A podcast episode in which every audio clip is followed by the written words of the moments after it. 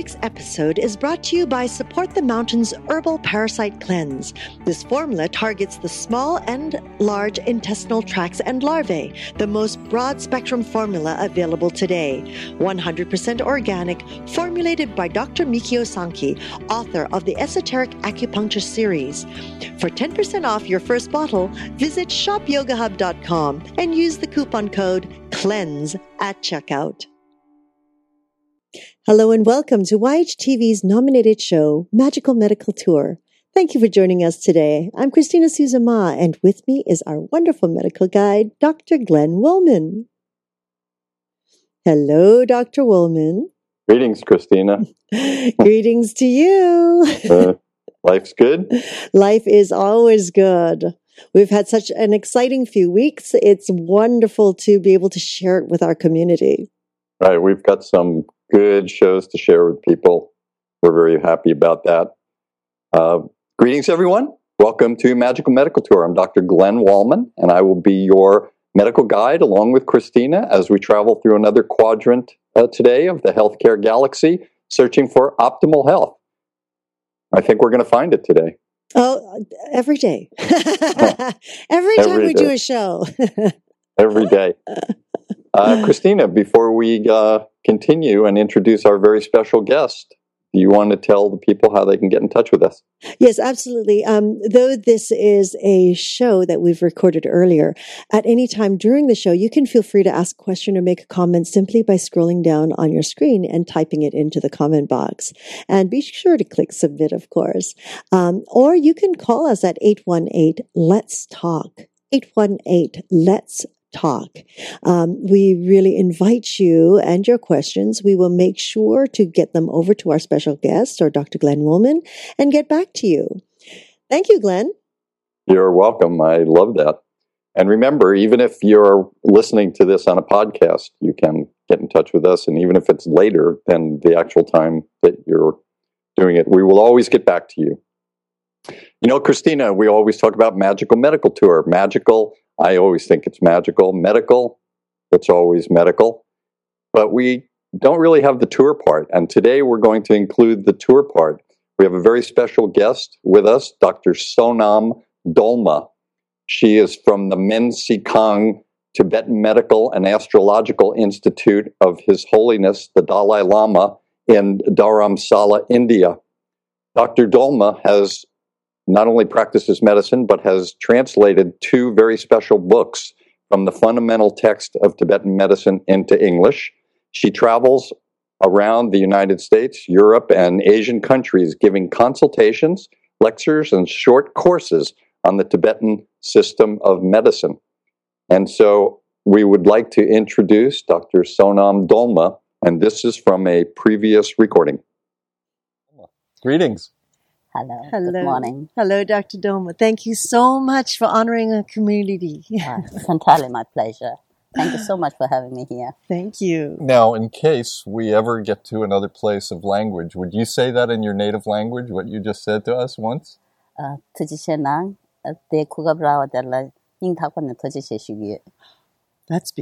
Tibetan language. Perfect. Wow. Perfect. I like that.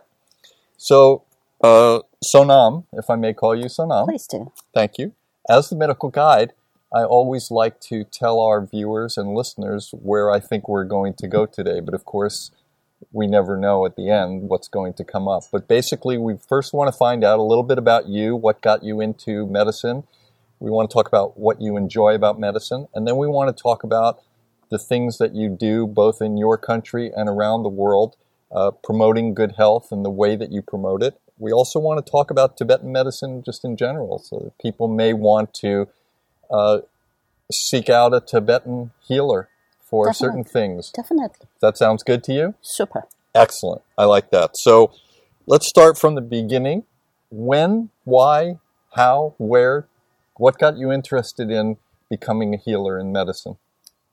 Well, there's too many W's out there. well, pick, a, pick a W. Yeah, to start with... Uh, When I got interested in medicine is uh, like uh, my memory takes it back. Uh, as a matter of fact, I grew up in an orphanage in Tibetan Homes Foundation in Mussoorie, Uh, though I was born in Nepal, my parents are carpet weavers working from eight in the morning till eight at night, and they make sure they send all their five children to school. So the best possibility is to get a place in Tibetan Homes Foundation in Mussoorie, which harbors Tibetan children who have no parents, semi-parents, or parents who comes from poor background. Mm. So they provide free education, free boarding, right till you're up on your feet. So that's where I came from.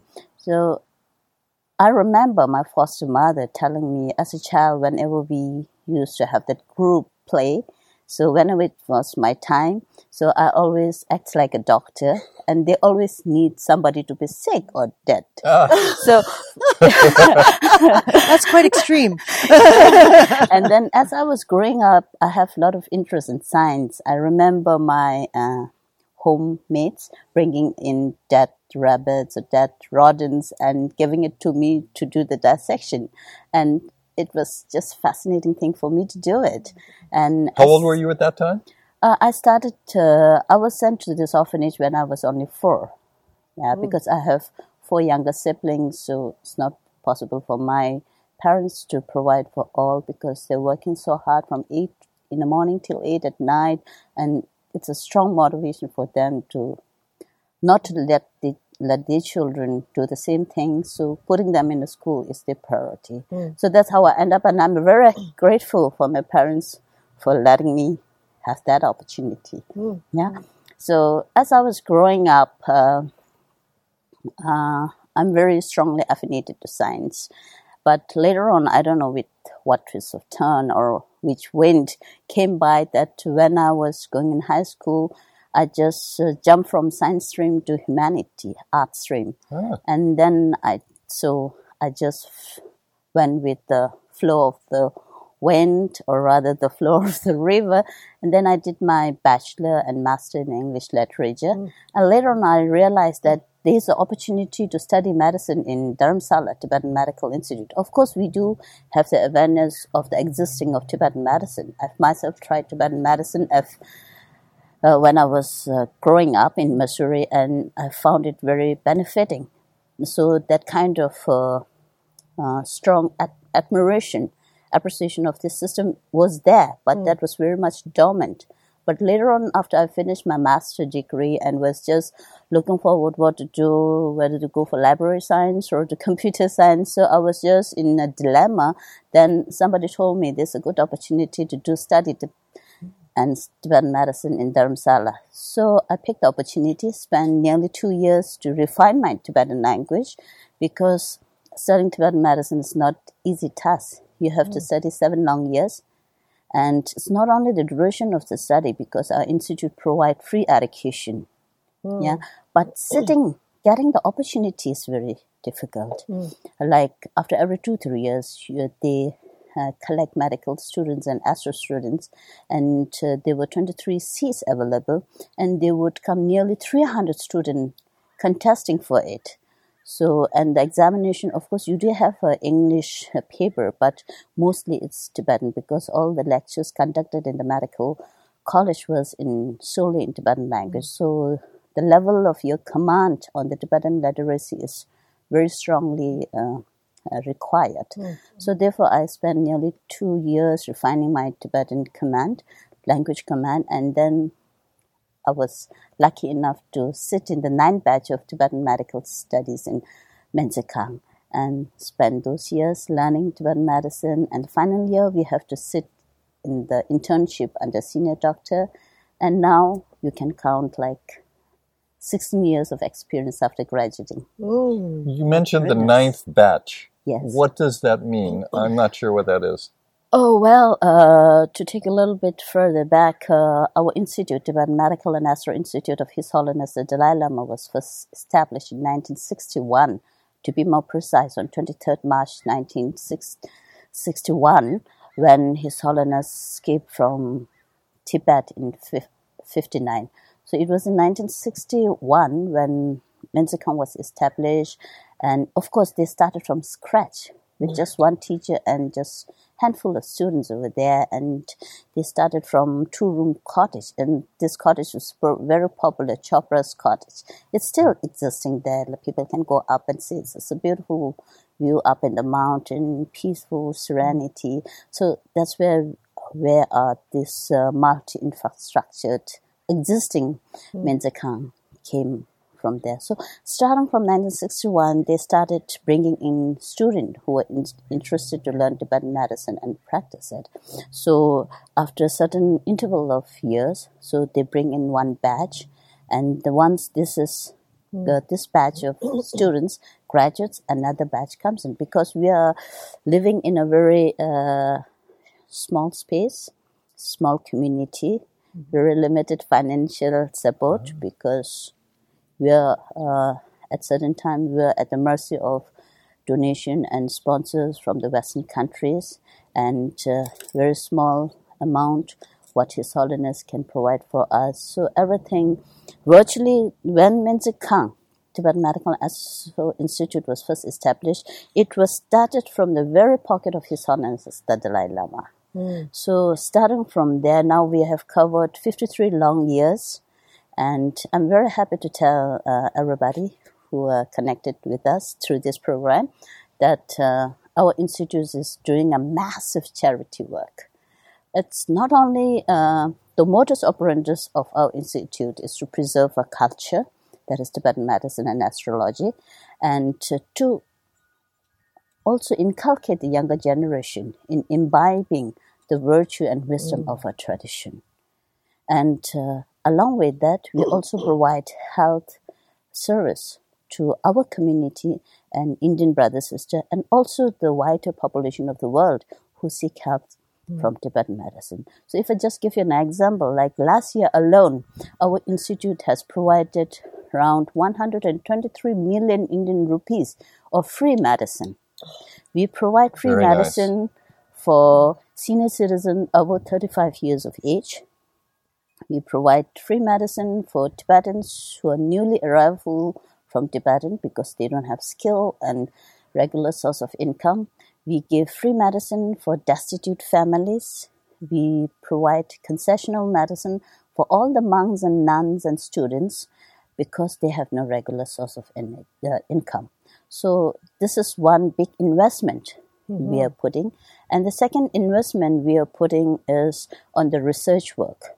In Men-Tsee-Khang, our institute, we have nearly eight uh, academic departments. So among this, obviously, Tibetan Medical and Astro College is very important. Then we have a pharmacy, pharmaceutical department, which also have a adjoining department, uh, which uh, it's based on research, like quality control. Mm-hmm. So, and then we have herbal product research department. If we get time, we can introduce... Uh, Our audience, your audience, uh, on some of our herbal products. We have wonderful things out there. And then we have a mathematical department who does uh, researches on Tibetan medicinal plants, minerals, mm. like that. And not only that, they also do comparative studies on the herbs that are used in Tibetan medicine and other uh, Uh, sister system of medicine like Ayurveda, Unani, Chinese, and other folk medicine as well. And uh, a few years back, I also remember when I was studying Tibetan medicine that uh, a university in Vienna, in Austria, they're also doing a research on plants, uh, uh, collaborating with the institute. So they're doing some wonderful research on that, and we are also doing a lot of cultivation on the herbs, which are like... Uh, near to extinction, like many of the Himalayan herbs mm. uh, are in the danger of extinction. So we are also mm. doing like, uh, we have a big herbarium, we have a big plot for uh, cultivation so that we don't mm. harm the, what do you say, ecosystem mm. of the uh, environment. And then we also have the clinical research department, which does clinical research on the efficacy of Tibetan medicine on some specific disease. Of course, from our point of view, we don't need to do these researches because our history, few thousand years of experience, uh, expertise, knowledge, and wisdom is good enough for us to gain our confidence.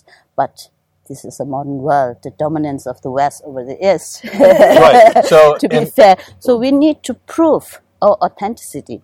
In all in this, people don't need to prove yourself.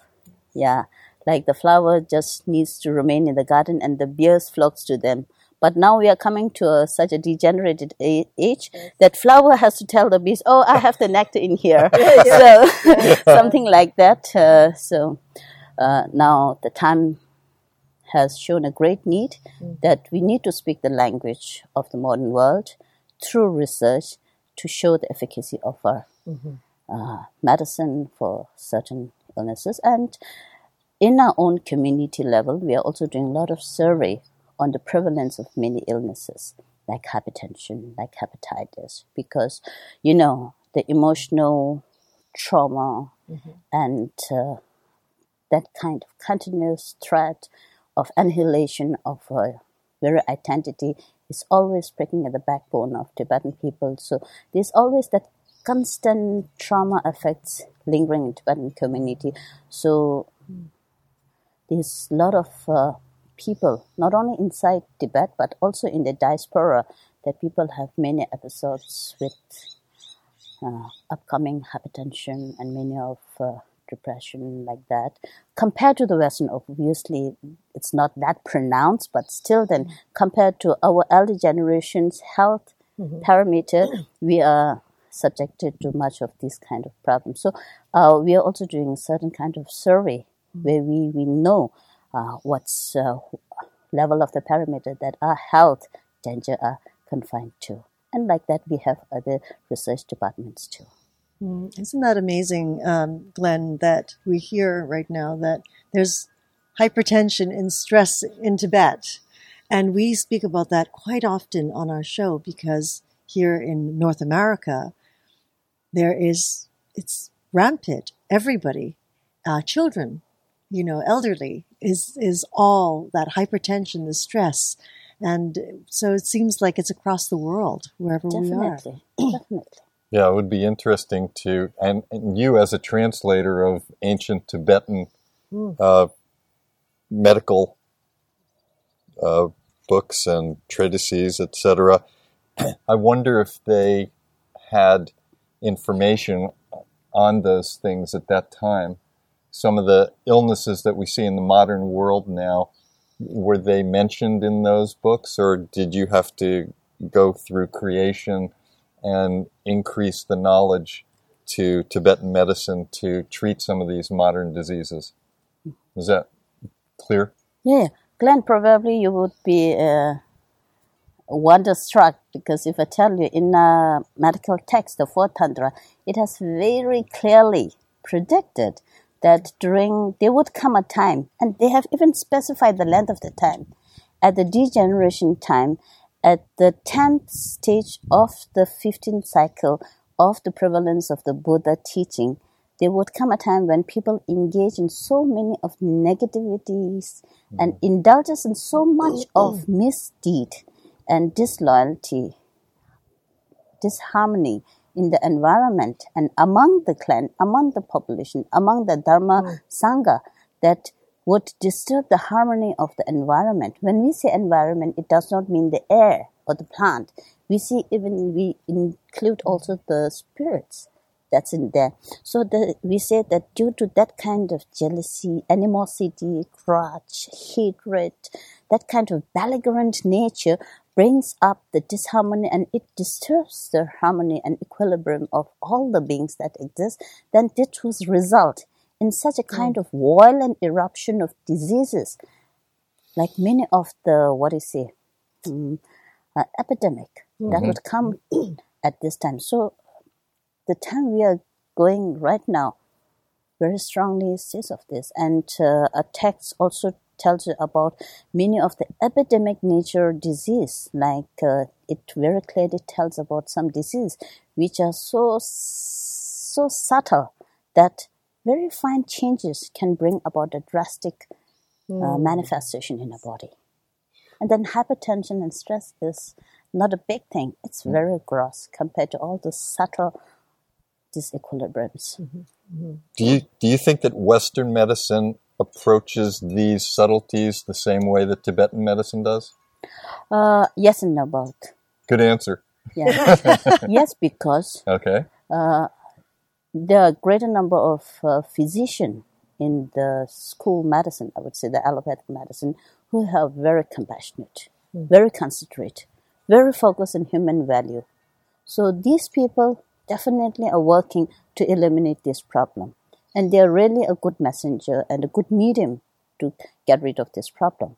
But I'm sorry to say, equally, it's not only in Western medicine, but also in other system of medicine. Mm-hmm. It's very individual. Like, there are people who use this system mm-hmm. as a mechanism, as a medium, as a mode to serve their own short-term purposes. Yeah. So these are the devils which are everywhere. We can't help them. Mm-hmm. You know, earlier when you were giving us a little bit of an introduction into some of the research that you do, you compare healing methods, uh, Ayurvedic, for example, maybe traditional Asian medicine, Western medicine. Uh, what does Tibetan medicine have to add to the process of pick one type of a, an illness, whatever you like, and give us an example of how Tibetan and Ayurvedic and traditional Asian and Western medicine may look at those differently, and what you would add to that? Uh, on a very outline, one uh, very prominent difference is as between this Oriental and Occidental system of medicine is that in the allopathic system of the Western system, they are very specified. They are very segmental. Whereas most of the Oriental system of medicine, like Tibetan medicine, Chinese medicine, Ayurveda, Unani, Sita, they are more of a holistic system. And if, if if I'm allowed to speak specifically of Tibetan medicine, please do. I would say Tibetan medicine is uh, not only holistic, but integral system of medicine, which look at a person as a whole. Whole in a sense that we do not look mind as a different integral, body as a different integral. We do not. We do not polarize these two important mm. factors mm-hmm. of whole apart. Mm. We see them together, a human physical body with a mind palpating with consciousness. Mm. So when these come together, we have the whole thing. So that's the outer superficial differences. But when we go more deeper into it, if you ask me to pick up one particular problem, then I would say there are a lot of All, all, all illnesses can be addressed from completely different uh, angle of observation. And let's say these many of the mental problems, like in school medicine, they have a different approach from the psychiatric. They have completely different mode of answering those problems. Whereas in Oriental medicine, particularly in Tibetan medicine, we see these mental illnesses not only as a chemical reaction in the body, mm-hmm. we see it as an energy difference. We Tibetan medicine talk about three principal energies of lung, tipa, pekin, which are composite Say that of again, please. Lung, tipa, and pekin. Okay. Lung, we believe, composites of air element, tipa, composites of fire element, pekin of earth and air, water element. So all this mental problem we attribute more to the disturbance of the wind or the lung nature. Mm. Apart from that, individual history plays a very important role. Then individual's constitution, personality, nature, again plays a very important role. Even a person who dwells in a circumstances, environment, which is very much traumatic, if his nature is calm, mm-hmm. pekin type, what we say, very tolerant, then he would not end up being in a mental hospital. So likewise, season also plays an important role. Diet, lifestyle, very important. Even if you're born with the person, with the nature having a very uh, cool predisposition, if you're put in a circumstances where you indulge a lot of diet, drinks, having very light, deprived of nutrition, or like what you say, mm, uh, lack of uh, nutrients, nutrients in a sense, lack of consistency, lack of substances, then ultimately there would be a huge amount of wind accumulated in your body, despite you being a very uh, firm or substance predisposition, then there's every possibility that you would end up getting into a mental problem. Then lifestyle equally plays an important role. And then very important factor, your karma plays an important role mm-hmm. too. So lot of so that's how we look into the illnesses. When that was very good, thank you. That was well, really yeah. helpful to me. Christina knows I all don't. this already. No, no, if I had my ball, I would be bouncing. Right. Yeah. That was very good. You do the calibration, don't you? Yeah. When I, each, each time you speak of something, I'm sure both of us are just thinking of many questions. The next question. Right. Or, or the next twelve questions. But you travel around the world, yes, and you give lectures, mm-hmm, and you talk to, do you talk to medical students, or do you talk to physicians, or do you talk to the public? Uh, when you give your lectures, that's one question. And the sec- I told you I have many, right? Yes. And so the second part of it is, when you are lecturing, what is the focus of most of your lectures? What is the message that you're bringing? Well, uh, uh, to be frank, it depends. If the audience is small and very uh, specific, like medical field, then definitely what the audience demands you to speak. Obviously, obviously that subject would be talked, dealt with. But then if it's a specific medical field, then we would be very technical. But if it's a general public, then we would uh, give a short introduction of what Tibetan medicine actually is, how we look into individuality, how we look, how we understand body in a healthy state, how we understand body in a disease state. Mm. According to Tibetan medicine, disease and healthy is nothing but balance and imbalance. Once your balance is in a healthy state, in a dynamic equilibrium, mm-hmm, homeostatic equilibrium, to be more technical, then we are in health. And once this dis- harmony is disturbed, not necessarily disturbed in this place, even if it's little increase or little decreased or deficit, nothing but a manifestation of illness. So this is where the differences or the thin line of the health and disease is. So in a public audience, I normally take them a little bit to the background of what Tibetan medicine, how we look into human being, how we look into mind, and how Tibetan medicine talk about the origin or the cause or the source of human body is, human mind is. Because in school medicine, you say where your body comes from, the zygote, the sperm, the ovum, and all this thing. But when we trace and when we try to look into where your mind comes from, then you're lost. So we tell them clearly, we tell them clearly how Tibetan medicine tells where you are born, how your physical body is, comes from the previous continuum, how your mind comes from the previous continuum of your previous, previous life's mm. consciousness. So Uh, we also take them about uh, how we look into patient. Like many people are just wonderstruck with how Tibetan doctors, without any help of the modern sophisticated gadgets, just could go into your body and see what's problem with you. I can just look into your urine. I'll just observe you virtually. Even the color of the clothes that you're taking could give me a good indication of Uh-oh. what your problem is. So be careful. And then I can check your pulse, and then I can come out with that diagnosis. We don't need light, no internet, no wiring around, just six fingers. Do you, do you take the pulse like I know in many of the Oriental, so to speak, mm-hmm, they take pulse, look at the tongue? Yes, definitely. And, and that's definitely part of Tibetan medicine. Definitely. So uh, during the public talks, I tell people a little bit about how a diagnostic principle is, how a diagnostic method is, how the therapeutic principle is, how the therapeutic method is. So give them a little bit of like uh, outline of how mm. Tibetan medicine works. Do you get a sense when you're speaking with uh, physicians, medical students that are training in other ways that they're interested and want to learn more? Oh, don't ask me that. I wasn't even thinking about that. There's such a big hunger, especially from the Western school practitioners, to learn about Tibetan medicine. And right now, just last week, our institute has finished giving a ten-day course to a group of medical doctors and nurses coming from Minnesota University. Ah. Doctor Ooh. Cameron was conducting this for the last seven years, I think. So every year she comes with a group of doctors and nurses, and then there, and then uh, this was before I left India. Group of French doctors, some forty something, who visited Dharamsala, and they had two three days uh, uh, courses in Tibetan medicine, very crash courses. How can you just uh, put seven years of seven studies years. into three? It's not possible. Still, then it's just to say, oh, this is how the pickle tastes. So,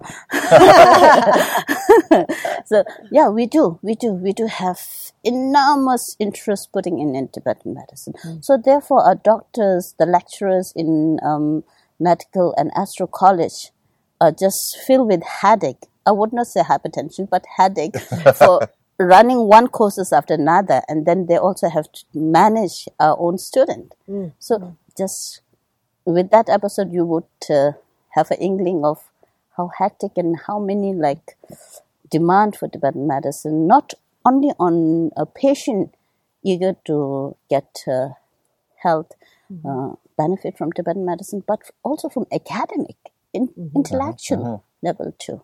Mm.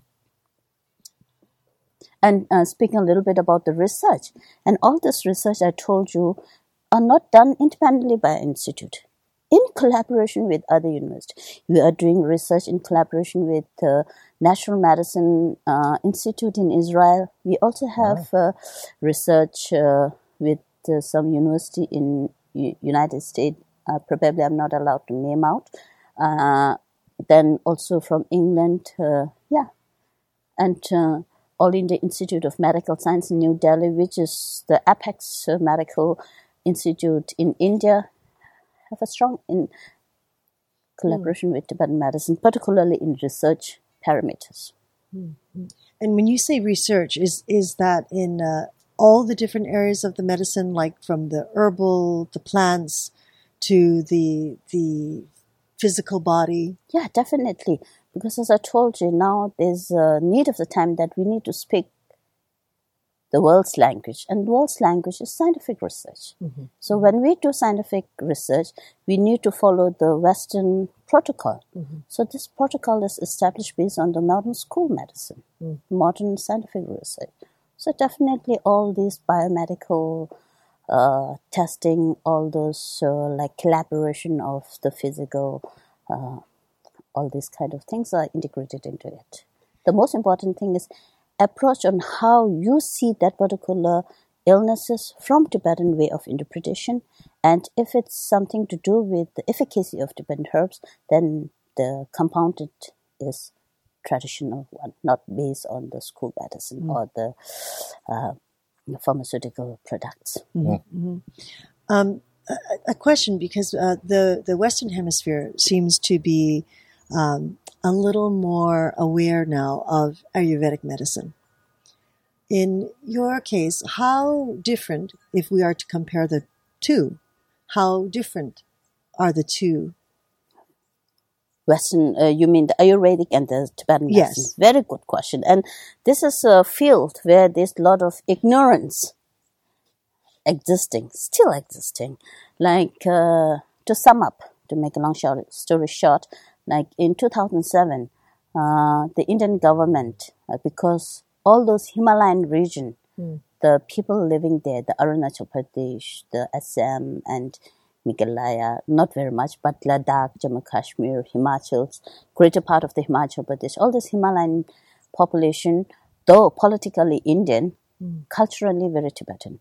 They follow Buddhism, they've used the Tibetan language, yeah. Maybe a little bit dialect different, but the scripts are all Tibetan.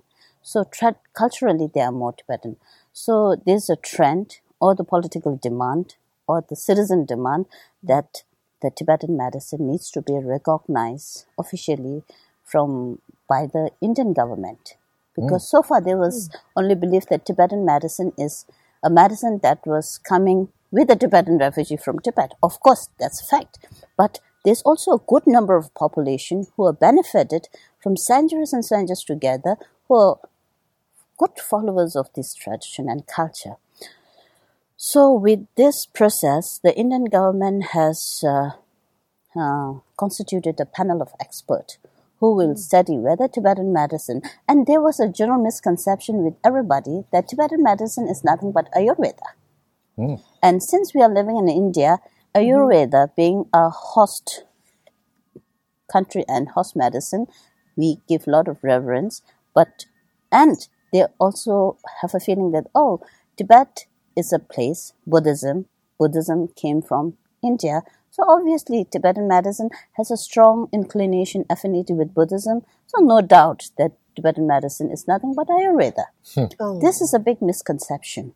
So we're going to change that here today. Definitely. Right. This, is all today, right? This is the place. Okay. So this panel of experts. Pay attention, uh, world. Please do. Very seriously. And I'm speaking it with capital letters.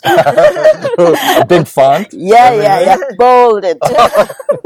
Okay. So this panel of experts mm, ha- held a big meeting like nearly a week long. Of course, they had initial investigation, literary investigation, blah, blah, blah, visiting different sites and everything that was initially done. So from academic level, from literary level, mm-hmm. so these experts, like good number of uh, Ayurvedic doctors, learned, mm-hmm. uh, quite named, and also Tibetan doctors, senior doctors. I happen to be working there because I work as a translator. So not representing Tibetan medicine as such, I, my um, role was only as a translator. So witnessing that, on each topic, Ayurveda address, and then Tibetan doctor address. Then at the summary, at the end of seven rigorous, mind-boiling, boggling discussion, we came to the conclusion that there are many terms mm. and many conceptions which look similar.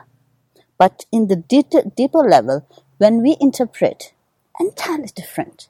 Mm. An approach to particular diseases, entirely different. And if I give you an example, in Ayurveda, they talk about seven bodily constitution, seven, three uh, principal energies, or the... the Vata, Pita, Kapha, mm-hmm. yeah, and uh, Tibetan also s- talks about this. So, but when we go deeper, what is lung? What is vayu? What is tipa in Tibetan? And what is pita in Ayurveda? Mm-hmm. Yeah, mm-hmm. What is pekin in Tibetan? What is kapha in Ayurveda? Though they are referred in a similar way, mm-hmm. but when we go deeper, different interpretation. Even the seven bodily constitution. People say, oh, Ayurveda talk about seven bodily constitution. Tibetan medicine talks about seven bodily constitution. So people just stop it there. They never took the time to go deeper into it. Mm-hmm. And when we actually went there, the very seven different constitution differs. Not all, but few. So, also like, there are certain uh, parts which have very similarity, like also in China, mm-hmm. in Tibetan medicine, a yin and yang factor, also in Tibetan medicine, hot and cold temperament, very, very uh, compatible. The Unani system of medicine, the four humors, very compatible with Tibetan medicine. Mm. The urine analysis, very cl- uh, close affinity. But when you go deeper and when you make a big summary, then there's more differences rather than similarity. And uh, I have no discomfort with this small portion of uh, similarity because we are from same geographical existence, mm-hmm.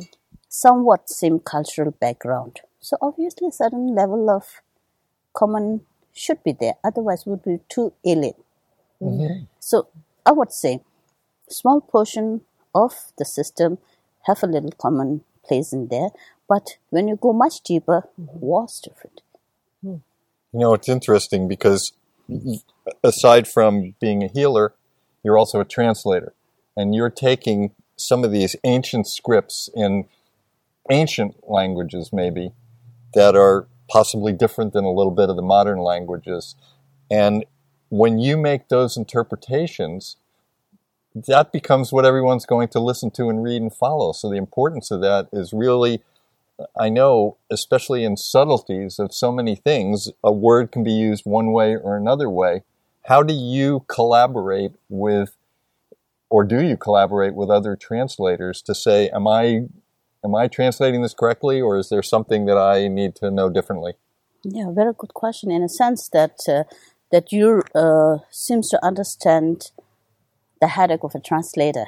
Mm. Yeah, because yeah, translation. Uh, okay, so translating on the table is okay, but translating a literary, particularly a literature, which dates back many, many centuries, like more than thousand years, mm-hmm. and then bringing it down into a contemporary language is a big job. Definitely not an easy task. And particularly, it's not only the difference of the times, but difference of the language, difference of the culture. Mm-hmm. Mm-hmm. So there are many factors, which means a lot in Tibetan language. But when you bring it out in English, sometimes you find good number of equivalent terms. Mm-hmm. These are fine. Translation goes smoothly. But sometimes, due to this vast disparity of the language background, certain things which have so much intensity in Tibetan language, when we bring it out into a similar, a near word, then it becomes so light. Mm. Much of its profoundness just evaporates, lost in the thin air. Mm. So at that time, we are in a deep fixation. We are translating or transmitting one culture into the next. Then we have a big responsibility. And the modus operandi of this translation work by our institute, why didn't it start years before? Our institute is running for the last fifty-three years. Why not ahead? Why only in two thousand one? Because since the late nineteen nineties, they have coming up many uh, books on Tibetan medicine by Western writers, uh, many writers. Mm. But uh, we also see that me, we, in a sense, my seniors have seen uh, some distortion of meaning. So mm. this poses a great danger for the dilution, for the distortion of our culture in the long run.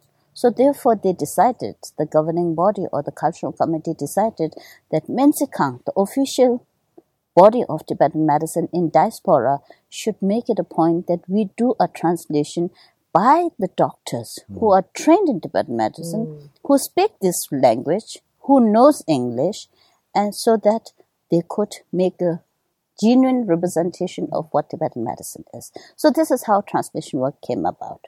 And to the second part of your question about how well, how faithful we are in the translation and how well we could justify to our work, is is the palpation of what actually is in translation. Mm-hmm. So just as I was telling you, with the vast differences in the cultural background, mm-hmm. and not to speak about the language and the grammatical uh, format, everything, it's very different. So you do, as I was telling you, the the profoundness that you find in Tibetan, sometimes when you switch over to English, you just lost it. Then sometimes, not sometimes, many a time, there are words where you don't find in English at all. That happens in yeah. everything, yeah. in poetry and art. Yeah. When I go yeah. traveling around the world and see something like from India or Tibet or mm-hmm. China or Japan, yes. and someone is trying to explain it to me, yeah.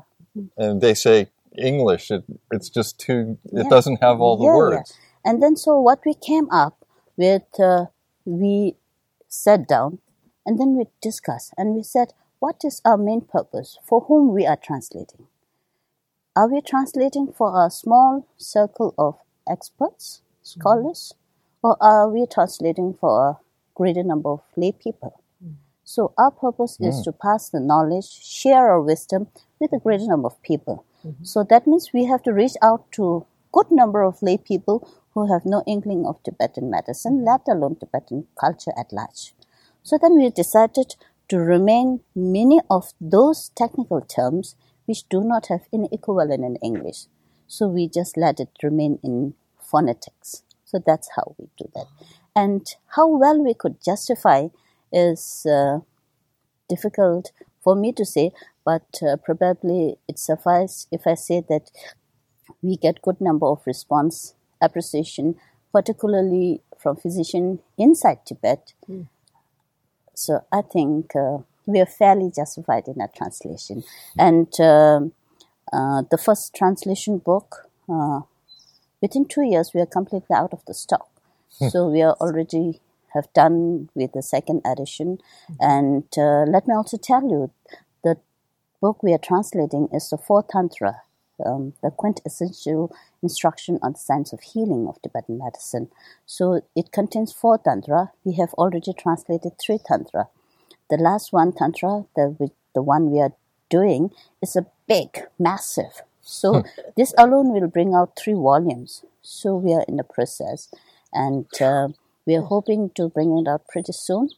And uh, and in this process of translation, because you seem to be very uh, in deep into the translation uh, feeling, and uh, these four tantras are covered in one hundred fifty-six chapters and written through five thousand nine hundred verses. Mm. So when you have to bring out these verses in prose, in English, mm-hmm. it's not an easy task. Right. And sometimes in these verses, you would come across some inputs that that would carry, and if that very particular verses, when you refer to the commentaries, based on this uh, Fourth Tantra, the fundamental text, we have many commentaries. Mm-hmm. So when we go back to the commentaries, mm-hmm. for one particular verses, you will turn nearly thirty pages in commentaries. So just imagine, Gosh. just imagine, we have to abridge all those thirty-five, uh, nearly like that pages into few number of English vocabularies. Oh my goodness! I mean, it's it's like the Chinese language. When when you, we try to explain what we're saying, sometimes the one phrase, the one word, mm-hmm. encompasses so much that you really cannot fulfill it with yeah, the definitely. translation in English. Yeah, definitely. Wow. Frustrating.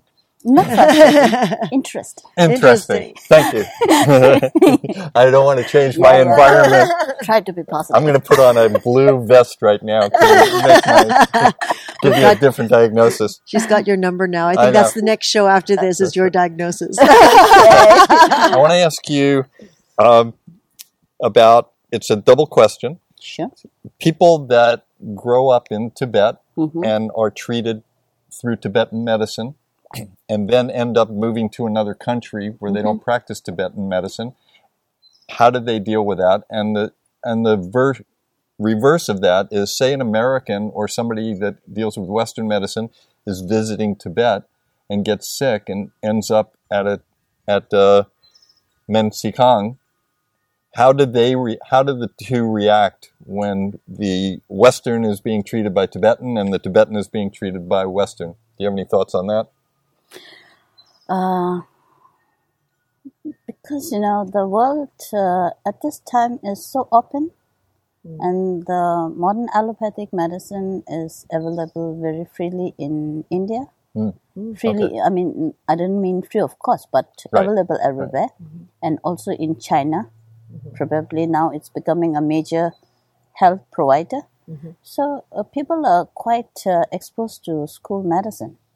So Tibetan people, when like immigrating here in America or West, mm-hmm. uh, they do have a problem to see a Tibetan doctor. Therefore, why we we are here. Mm-hmm. But uh, to see a Western doctor is not a big problem for them. Not okay. a big problem because they know the system. Of mm. course, they don't know them technically, but they know what system actually is. But probably I would say they're not very satisfied because uh, I've come across many people who say, one thing, it's difficult to get an appointment here, mm. to appointment with the doctor. And the second time, you get an appointment, but doctor don't give enough time. And uh, then mostly... Uh, depends on the like reports of all the investigation. Mm-hmm. So uh, the general uh, Oriental people like uh, had a feeling, uh, I believe, I don't know how far I'm true, mm-hmm. but have a feeling that uh, the reverence or the, uh, what is it, mm, the esteem, the awe that they have in the Oriental doctors is not much in the school medicine, uh, not from the intellectual, mm. but from the personal point of view, because uh, the doctors are more dependent on this investigation, mm-hmm. not on the individual, uh, I don't know, whatever, mm-hmm. it's like that. But people coming from the West to Asia, India, particularly the Tibetan community, I think Ayurveda, Unani also feel the same. Mm-hmm. So when we receive a patient, we, we come across many patients who have completely lost their hope here, and they have only like good two years or two months for survival, mm. and then they want to just languish it. So they end up there. They meet with Tibetan doctors, get their pulse done, got the morning urine tested, and and then they get some herbs or some decoction and some therapies, and then they find they find themselves living for many years. Mm. When you talk about uh, the clinic that you're at, are there many of those clinics now? Yeah, our institute has fifty-six branch clinics all over India. Okay. And we are rendering health services, as I told you, basically for our Tibetan people. Mm. And then we also have good number of clinics in Indian cities. These are mostly Indian uh, population, and Indian common people have a strong love for Tibetan medicine. Mm. You won't believe, in our clinic in New Delhi, in Nizamuddin, if you go one a, once a day, there are like three, four doctors, and we have more than five hundred patients. Then good. Mm. But no mm. waiting, and everything is fine, huh? No, like uh, many people, since a doctor is not a mission, they can at the most see like one hundred patients or eighty patients a day. Mm. Then rest uh, satisfy themselves by repeating the herbs. When we when you talk about the the clinic mm. or the medicine, you also add the words at the end, and uh, astro yes. or astrology. Yes. So that is part of the medicine. Yes, yes. There. Well, uh, I would not say part of the medicine because okay. it's uh, related with medicine. Okay. Would not part because. Uh, Our institute runs on twin system, the Tibetan medicine and the astrology. It's independent system in itself, but has good connection with each other. Mm-hmm. And we're going to be interviewing someone. Oh, that's interesting. Yeah. Wonderful. Yeah, soon to, to learn about that. Uh, Christina, any thoughts on? I just find it so fascinating between the, the Tibetan and the Ayurvedic. And here you are with your clinics in India. Now, do you also have clinics in Tibet as well?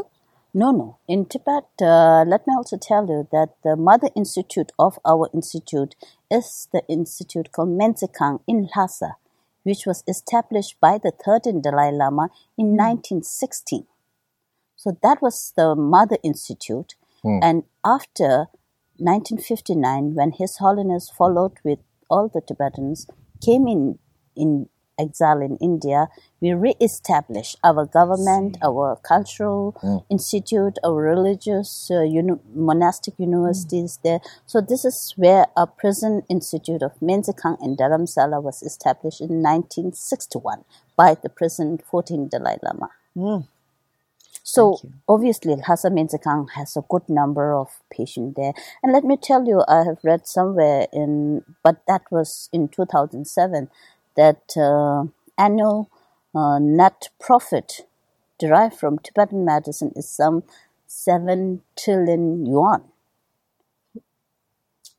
From profit derived from Tibetan medicine alone.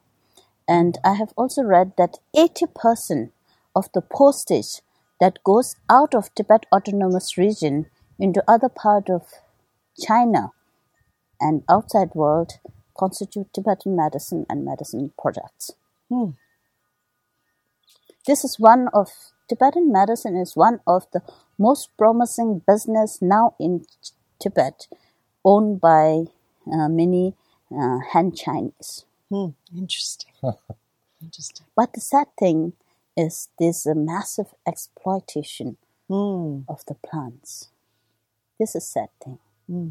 Hmm. Let's pray good thing prevails. Mm-hmm. Absolutely, absolutely. Are there any books that people, say in this country or in other countries, can read that would give them more information oh, on Tibetan Definitely, medicine? definitely. As I told you, we have already translated three tantras. We are working on the fourth. Three tantras are readily available. One can order it online.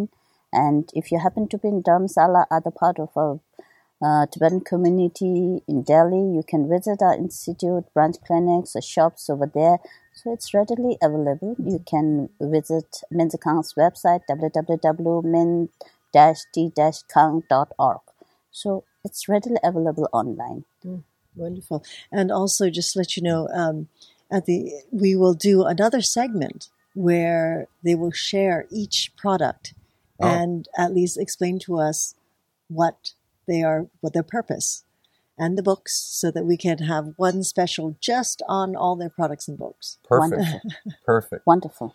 We're coming close to the end of the show, and one of the traditions, which is a very ancient t- tradition in Magical Medical Tour, goes back, I don't even know how far it goes back, but we always ask our guest for a health tip. Okay. And we would like to know if you would honor us with something that you would teach us. Uh, to the people in the West. In to the people everywhere in the world. Everyone uh, listens to us. Okay. So I'll be more specific, if you permit me. So now that we are in America, and okay, also the Western European countries also included, I've observed that the diet culture and the lifestyle culture are the main culprit mm. of bringing in many disorders. Why people in the West have a lot of Alzheimer's, why people in the West have a lot of Morbus Crohn, why people in Asia have a lot of cancer. Mm. Morbus Crohn is different, but cancer, in Tibetan medicine, we attribute its cause to indigestion. When I say indigestion, it does not mean the digestion of the physical food or the solid food particle. Mm. Digestion have different level. Mm. Different level. So we say cancer comes from our body inability to digest, metabolize the food into further refined energy, and retaining the morbid substances or the toxin in the body, which further remains in their context for prolonged length of time, which later solidifies and grows up into belligerence. So mm. we say that uh, diet and lifestyle plays a very important role. Mm-hmm. And when we talk about uh, the condition which actually give rise to illnesses, we say diet, lifestyle, season, and spirits. So diet and lifestyle season, very important. And here in the West, I have observed people indulging in such a diet culture. Mm. You wake up in the morning, open your fridge, just go out, grab a juice, pull it down, take a, what do you say? A smoothie, yeah, the drink. Yeah, and um, milk jar, and make your baby drink that cold milk, yeah. And then fill your bowl with the yogurt, cold yogurt from the fridge, and cold fruits in there. Help yourself with that, rush to the work. And then for the lunch, you had a big bowl of salad, come back exhausted from work, then had a cold toast or cold bread or some cookies, and then Mm-hmm. again, a few cold things. So that's the main, main, main culprit, which brings in all cancer, which brings in all, all kind of uh, illnesses. Mm. So I think if the people in the West can, could, do little less of all these cold things, cold drinks, ice cold, everything, indulging in cold environment, if they can increase a little bit of more warm foods, mm. more cooked food, that would do a big, big help. More At natural least, food. Yeah, definitely, definitely. Live food. No question about that. And at least if they can do the breakfast and dinner warm, mm. feed the children with warm breakfast, warm dinner, mm. that itself would eliminate fifty percent of all the problems. Mm. Interesting. Beautiful. That was great. Bring on the heat. Yep. That's, yep. That's right. But Tom. Then slow down your and stress. Slow, slow down the speed of the yes. work that you're doing. I think we're going to look forward to having more interviews with you over time. If you're not tired. it's, no, no. it's my pleasure. No, definitely, definitely. Even when you get pleasure. Back home. Sure. Uh, Why not? We will maybe even in the clinic one day we'll definitely. See some of the people. Definitely. That would be wonderful. Yeah. Very sure, much so. Sure. Is there anything that you would like to bring up in the last few moments before we close that we haven't spoken about today? Uh, yeah. Mm. Very strongly. Deep from my heart. The people in the West are very blessed. But I had a feeling that people don't realize that. They take everything granted. And they forget to count their blessing. And if they start slowing down a little bit and look into self, look into others, how blessed they are, mm-hmm. and just give a little thought on the value of relationship, mm. family institution, mm. loyalty, and repaying the kindness of others mm. that have done to you. I think then West would be beautiful. And West would be beautiful. And one good remedy, I think, is to visit the developing countries. Let your children go to the developing mm-hmm. countries. When you see the hard life in the East, how people could remain happy in that limited environment, coming back would turn them into a much happier soul, mm-hmm. definitely. That was beautiful. I would almost Wonderful. think that was another health tip. That, I was about to say, that was one of the most powerful health tips yeah. that we have. Really, really, I I concur with all that, because it was my trips to Asia and the different parts that when I saw what I saw and spent months in those areas, that when I realized the happiness and the joy, it doesn't take so much to have that. And Definitely. then you come here and so many don't have that happiness and joy. So it's that's a, one of the most beautiful, beautiful health tips, really. Oh, beautiful. And it's not Thank just for the for West, that. It's for the world. Yes, it is. Thank you. We're really grateful to our very special guest, Doctor Sonam Dolma, for uh, sharing her expertise and wisdom with us today. And I'm grateful to all of my teachers and healers for allowing me to go on my journey.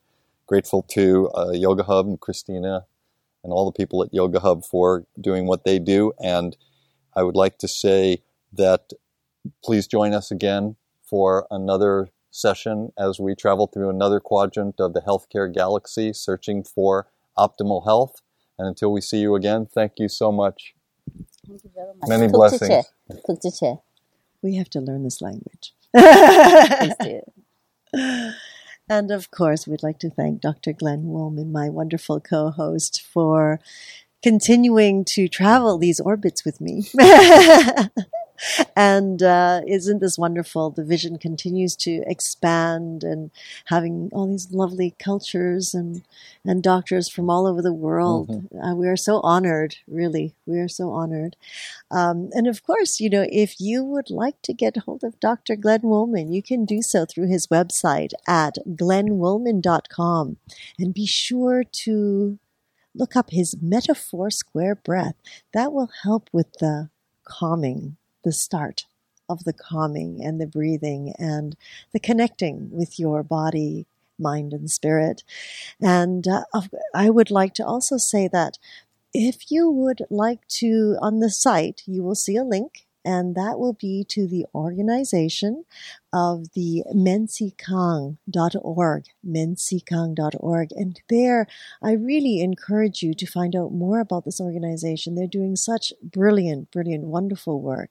And one drop is a thousand waves, as uh, the more of us that connect with it and we can speak and share it with the next person, I think it would do a tremendous help for the peace and well-being of the world.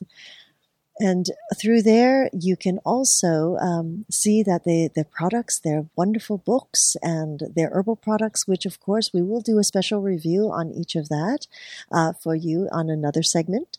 So be sure to check that out. We will be sure to put the link to that on this page as well. And so if you um, would like to have any comments or questions, you can do so on the website if you would like to type it into the comment box, or just give us a call at eight one eight, let's talk. eight one eight, let's talk. Don't be shy. We love your questions and comments, and we will be sure to pass them along and get you the answers back as well. So until next time, namaste.